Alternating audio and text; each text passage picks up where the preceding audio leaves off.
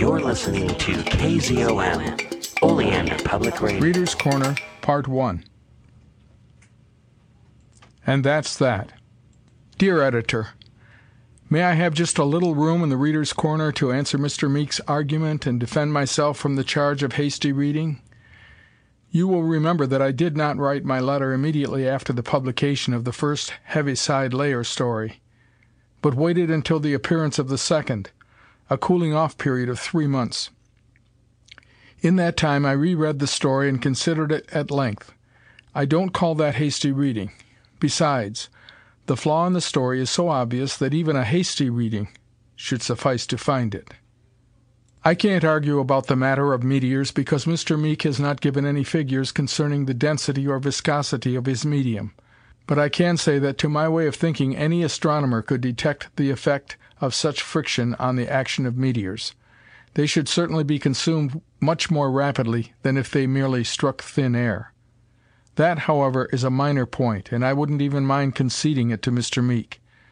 The point I now wish to make is much more important and in my mind establishes the falsity of Mr. Meek's premises. In the July issue of Astounding Stories, page 7, paragraph 4, sentences 14 and 15, he states that the heaviside layer is composed of a liquid of high viscosity. By definition a liquid is more dense than a gas. Therefore the heaviside layer, according to Mr. Meek, is denser than the atmosphere of the earth, since the former is a liquid and the latter is a gas. The increased refraction of light as it entered our atmosphere would then be noticeable.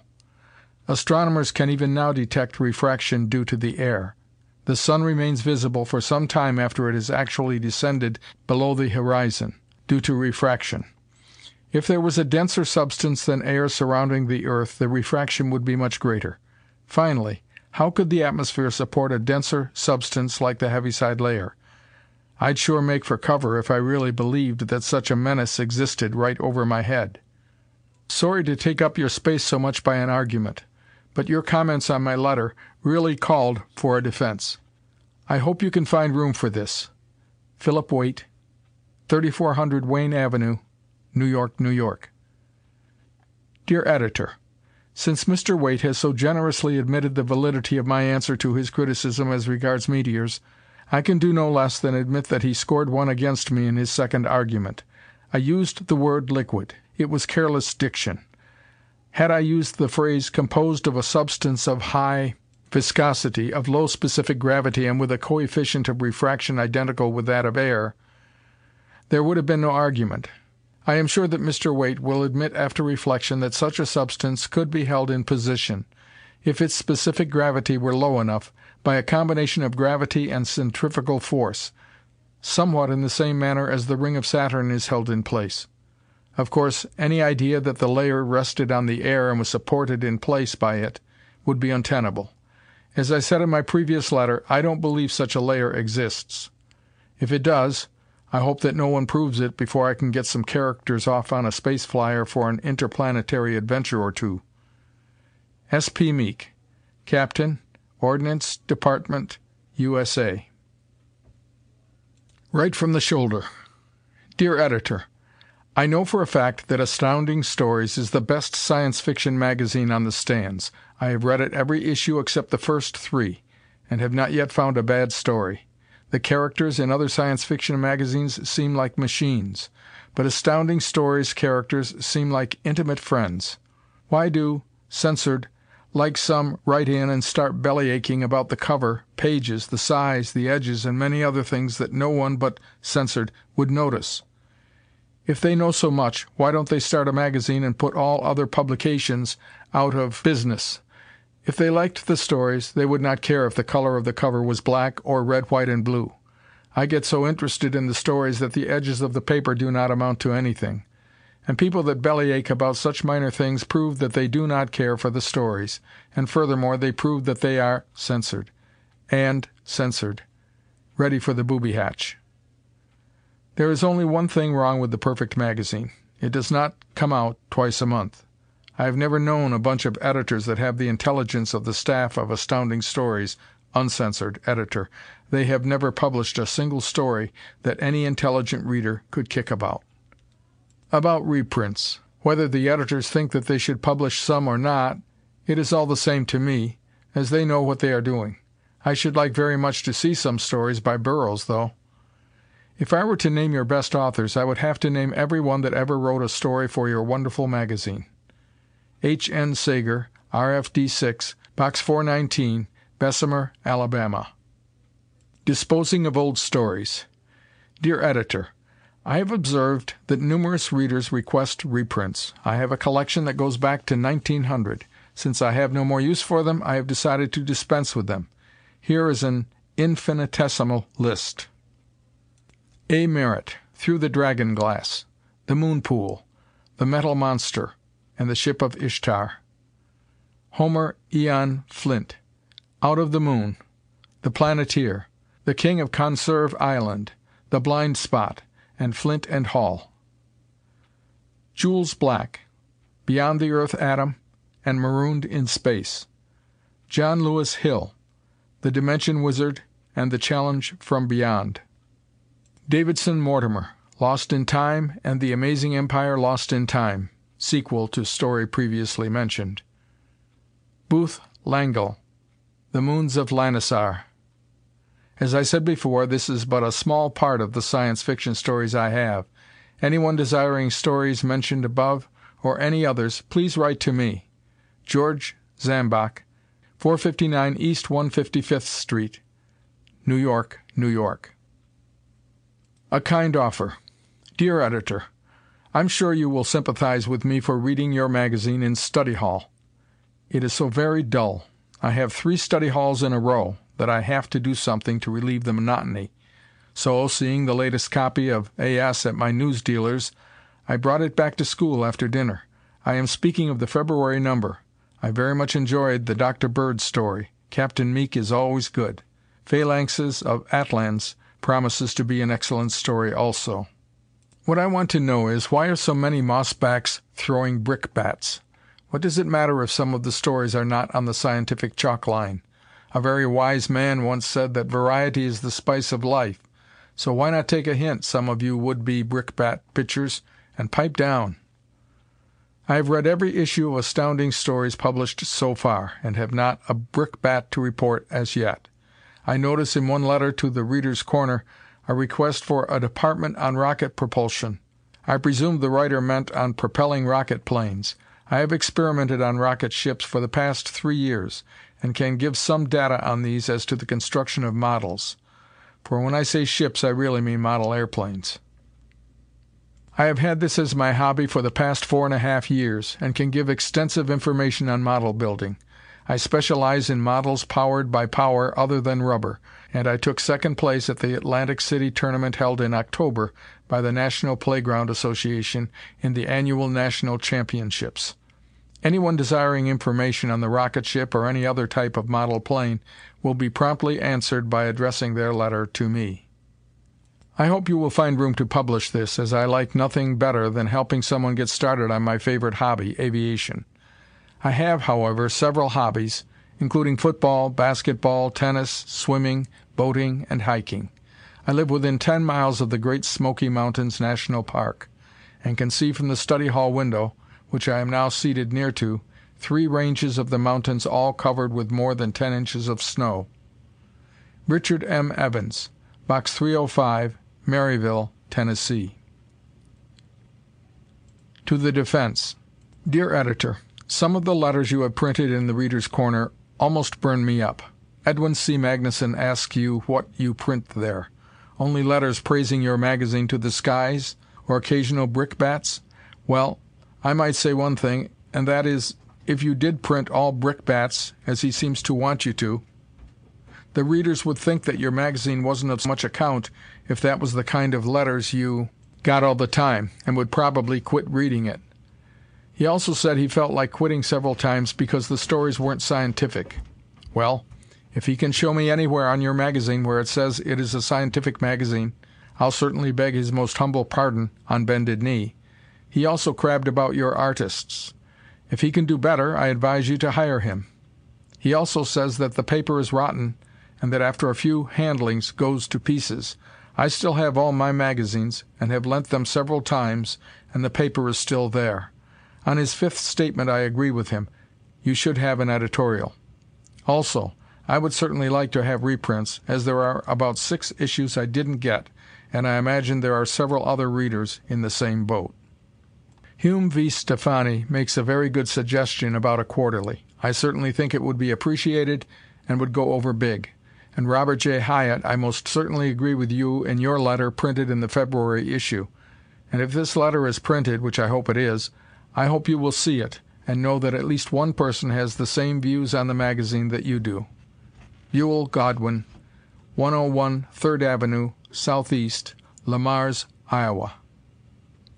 Now a Real Pest Dear Editor: I have recently been initiated into the reading of Science Fiction, and as a result I am now a real pest to the magazine vendor from asking for the next copy of Astounding Stories. I have just finished your February copy, and words can't express my enjoyment.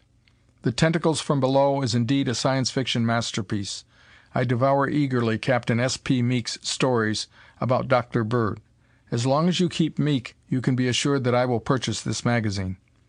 The Pirate Planet proved to be a story worthy to be kept as a reprint for future issues. In fact, many of your stories are so good that it is a shame that others can't enjoy them in future issues of Astounding Stories. Wesso is a great artist, and I appreciate to the fullest extent his remarkable pictures. Yours for a continuation of your present success in editing and publishing remarkable stories. Lester P. Lieber, 542 Dalzell Street, Shreveport, Louisiana. Stands Pat Dear Editor: Although this is my first letter to the Readers' Corner of your publication, I have nevertheless been a consistent reader of the magazine since its inception.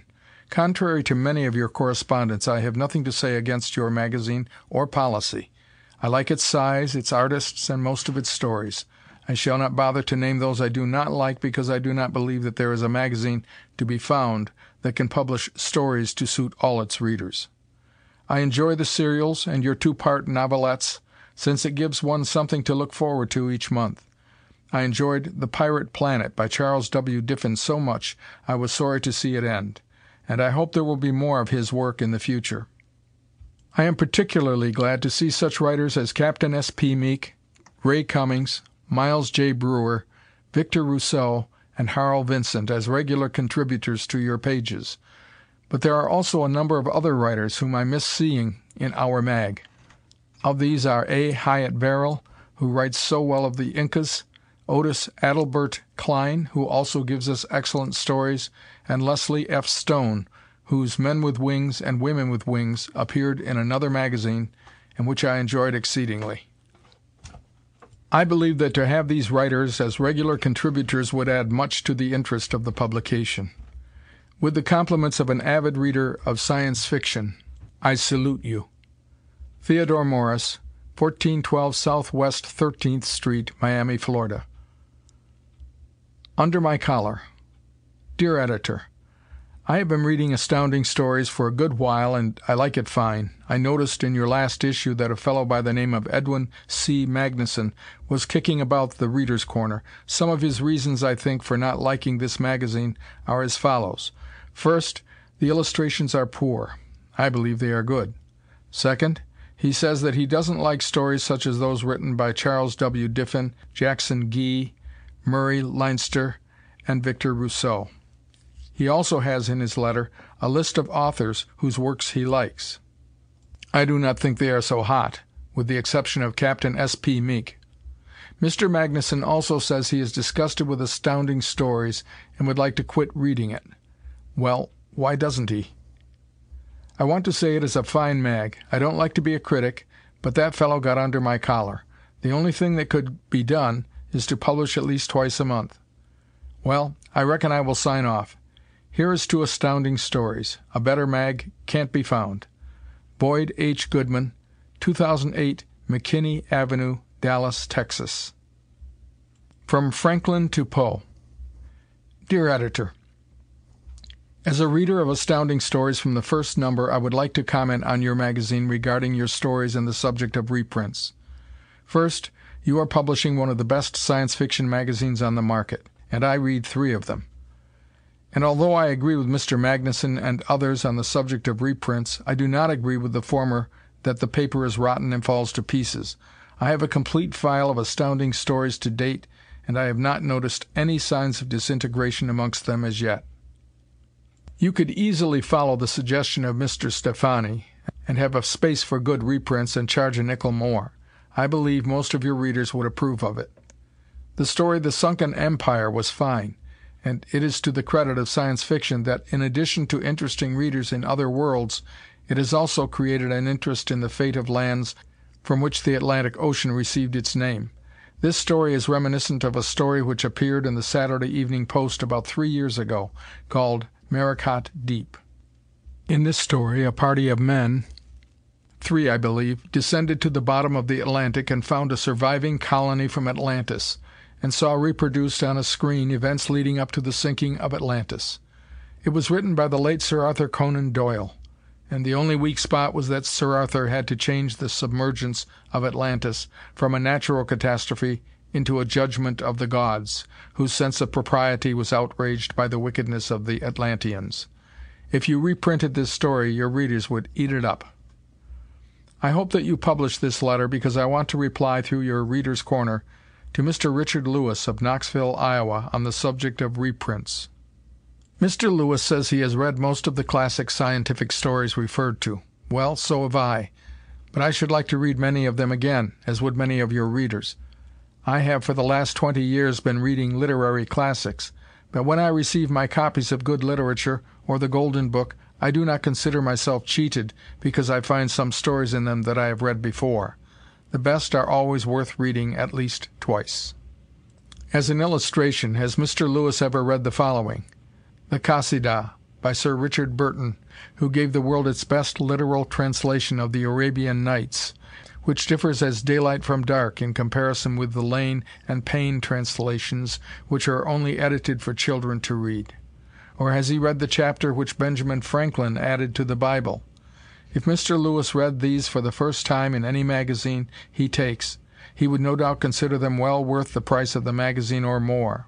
Yet they would be reprints the last one about as old as the United States.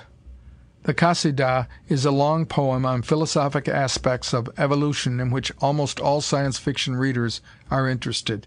It contains lines like the following: Conscience was bred when man had shed his fur, his tail and pointed ears.